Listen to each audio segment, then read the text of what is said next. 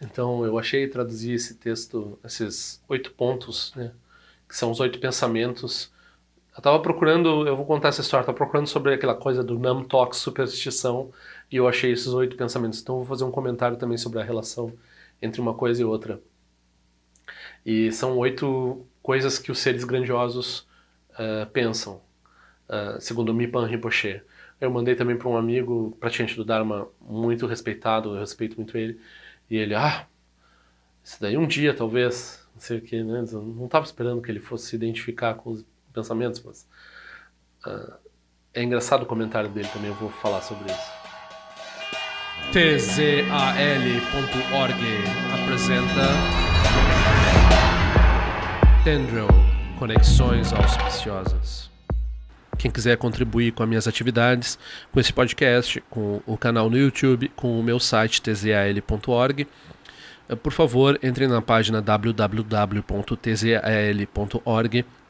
barra patronagem e lá tem todas as opções de ajuda que vocês podem fazer com relação a, ao meu site e a esse podcast e ao vídeo, ao canal de vídeos no YouTube.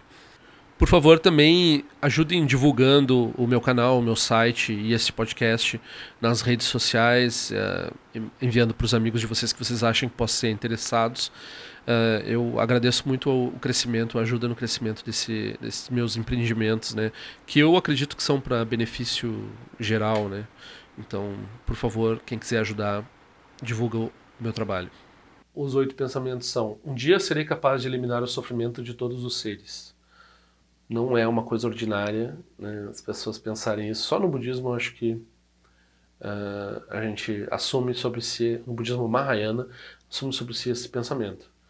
Então, o primeiro pensamento já é extraordinário demais, assim, é, fora de todas as uh, os escopos, assim. O comentário do meu amigo foi que, né, tipo, não é para nós isso, mas o que acontece é que mesmo pensar sobre a possibilidade de alguém pensar dessa forma já abre a nossa mente e né, o nosso objetivo, por que a gente quer ser um ser grandioso? Para fazer essas coisas, para beneficiar os seres dessa forma. Então essa motivação ela é boa.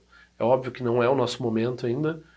É, a gente pode pensar em querer eliminar o sofrimento de todos os seres, mas a gente está causando sofrimento para uns e outros ainda. A gente está separando alguns e dizendo, não, esse aqui não, esse aqui não merece tanto aquele ali, a gente gosta mais de gato do que de barata, né? Sou culpado disso. Então a gente tem falhas na nossa equanimidade, a gente tem falhas uh, nessa ideia de ajudar os outros, mas a gente pode ter esse, daí também tem essa coisa de ser um não toque, ser um pensamento. Tem esse conceito, essa aspiração. Esse pensamento surge na mente. Ah, surgiu na mente. Se surgir na mente da gente, com constância, com repetição ao longo de vários anos, inevitavelmente nós vamos nos tornar essa que eles chamam de seres grandiosos, né? que são os bodhisattvas, os mahasattvas, os grandes seres. Só se relacionar com essas ideias, com essas superstições. São superstições por quê? Porque estão falando de seres relativos, estão falando de coisas no, no aspecto relativo que não, não, não são, não apontam o estado definitivo, né? Mas é nisso que os seres são maiores uns que os outros, né? Então é, é curioso isso, que todo o caminho que é produzido por causas e condições, ele é uh, uma superstição, né? Foi como o Rinpoche falou naquele vídeo que eu tava... O link vai estar na, na, na descrição do vídeo. Então esse é o primeiro é, eu serei capaz de eliminar o sofrimento de todos os seres. Então o segundo, um dia serei capaz de levar todos os seres carentes à grande opulência. Então vou deixar todo mundo rico. Em vez em vez da pessoa pensar em enriquecer, ela pensa em deixar todo mundo rico. É igual o primeiro, tirar sofrimento, é um sofrimento específico. E por que a gente está falando de, particularmente de dinheiro, de riqueza? Porque esse é um ponto que para nós como seres mundanos uh, toca muito, né? Então, em vez de pensar a gente enriquecer, a gente pensa, eu vou conseguir ajudar os outros. Então, isso tem um aspecto grandioso nisso, né? Então, um dia serei capaz de usar esse corpo de carne e sangue para benefício dos seres sencientes. Então, usar esse corpo de carne e sangue, usar as, essas ações e usar, né, os vermes vão me devorar. Eu vou ser comido pelos seres. Os seres vão, vão, né, vão, vão se beneficiar por essa, pela minha carne e pelo meu sangue. Né? Então, na verdade, na, na prática do Bodhisattva, nós oferecemos nossos vários corpos ao longo de todas as vidas, né, às três joias e aos seres dos seis reinos. A gente oferece as três joias como uma oferenda para os seres exaltados e a gente oferece para os seres dos seis reinos como que para pacificar a necessidade deles por alguma coisa e, e, e conectar eles com, os, com o Dharma. Então, mesmo os demônios recebem essas oferendas e eles se comprometem a parar de cometer a negatividade porque receberam isso e vão agora produzir virtude. Então, essa é uma das ideias sobre a ideia de oferecer o próprio corpo. Claro, a pessoa não vai sair oferecendo agora é literalmente o corpo, né? mas o corpo ele é. Não, não quero trazer essa notícia, mas ele não dura muito tempo e ele vai ser devorado, consumido por coisas por aí, assim. de alguma forma. Um dia nós seremos capazes de usar nosso corpo sem hesitação para esse tipo de atividade. O quarto pensamento: um dia mesmo que eu precise ficar muito tempo nos infernos, eu serei capaz de trazer benefícios aos seres. Então, mesmo que eu vá parar num lugar muito difícil, eu vou usar essa oportunidade para trazer benefícios para aqueles seres que estão lá. Nossa, essa aspiração é muito poderosa, porque quando a gente encontra dificuldade, normalmente a gente vira nossa mente para coisas, para esquece, né, o Dharma, esquece as coisas boas e diz, não, tá tudo errado mesmo, e vamos se ferrar, e vão ferrar todo mundo junto. Então aqui está o oposto, quando vier a dificuldade, eu vou direcionar o meu esforço para beneficiar os outros, não para apenas beneficiar a mim mesmo. Né? O quinto pensamento, então, é que em todas as minhas vidas eu nunca usufrua nenhum renascimento ou possua qualquer corpo, fala mente, riqueza ou poder que não esteja focado exclusivamente em benefício aos seres sencientes que eu jamais me foque em apenas me deleitar no definitivo, que eu nunca prejudique os seres sencientes de nenhuma forma. Então são várias ideias juntas aqui: corpo, fala e mente, riqueza e poder. Qualquer elemento que eu tiver de positivo, eu vou focar no Dharma com esse elemento. Não vai ser um elemento desperdiçado em uma atividade mundana. Que eu jamais me foque em apenas me deleitar no definitivo, ou seja, que eu não fique parado pensando na vacuidade como, ou no, no estágio definitivo como está tudo resolvido. Eu volto para beneficiar os seres, que é o voto do Bodhisattva. Né? Eu não vou para o Nirvana, eu permaneço para agir em benefício dos seres. E que eu não prejudique os seres de nenhuma forma, obviamente. Né? Então, pelo menos, se eu não conseguir direcionar tudo que eu tenho de positivo para beneficiar os seres através do Dharma, que eu pelo menos não prejudique ninguém. Que a sexta é assustadora, né? Então a sexta é que os resultados das ações negativas dos seres amadureçam em mim e que os efeitos de todas as minhas ações virtuosas amadureçam neles, lhes trazendo felicidade. Então, todo karma negativo que os outros seres fazem vai, vai cair sobre mim, ou eu aspiro que caia sobre mim, que eu sofra por eles, no lugar deles. Né? Isso não é efetivamente, talvez, possível, mas a aspiração ela é grandiosa, então a aspiração faz diferença. Então, na medida que a gente puder assumir o sofrimento dos outros sobre nós, isso é, o, isso é a prática do Bodhisattva. E que tudo que eu faço de positivo, o resultado não cai sobre mim, cai sobre os outros. Então, isso daí é uma prática essencial do caminho do Bodhisattva. Né? Sétimo pensamento é, então, um dia serei capaz de satisfazer as expectativas dos seres, as vontades deles, né? de acordo com, com o que eles quiserem, eu vou trazer para eles. E eu vou fazer isso através de uma suntuosa riqueza. Aí fala a, a riqueza mundana e supramundana. Né?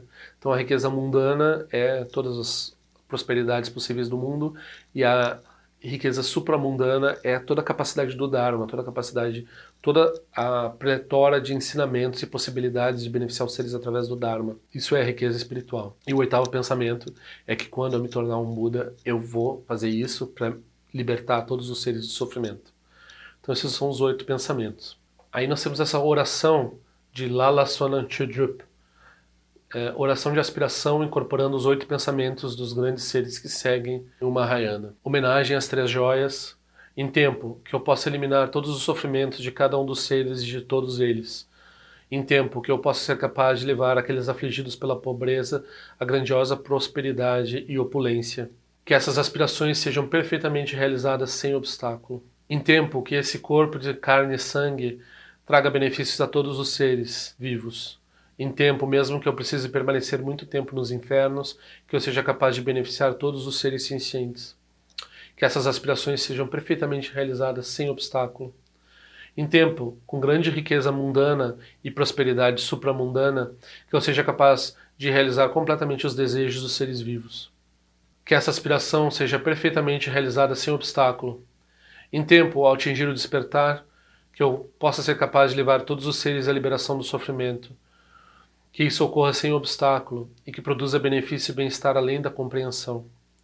Renascer de uma forma que não traz benefício algum aos outros, ou saboreando a experiência do definitivo, a vacuidade, de forma que os métodos do caminho se interrompam, que os meios hábeis e a sabedoria nunca se separem dessa forma, que por todas as minhas vidas eu nunca me veja deleitado em palavras que não são capazes de satisfazer os seres, ou em meios de vida, formas físicas, inteligência, riqueza ou poder que não sejam capazes de beneficiar os outros, ou que prejudiquem os outros.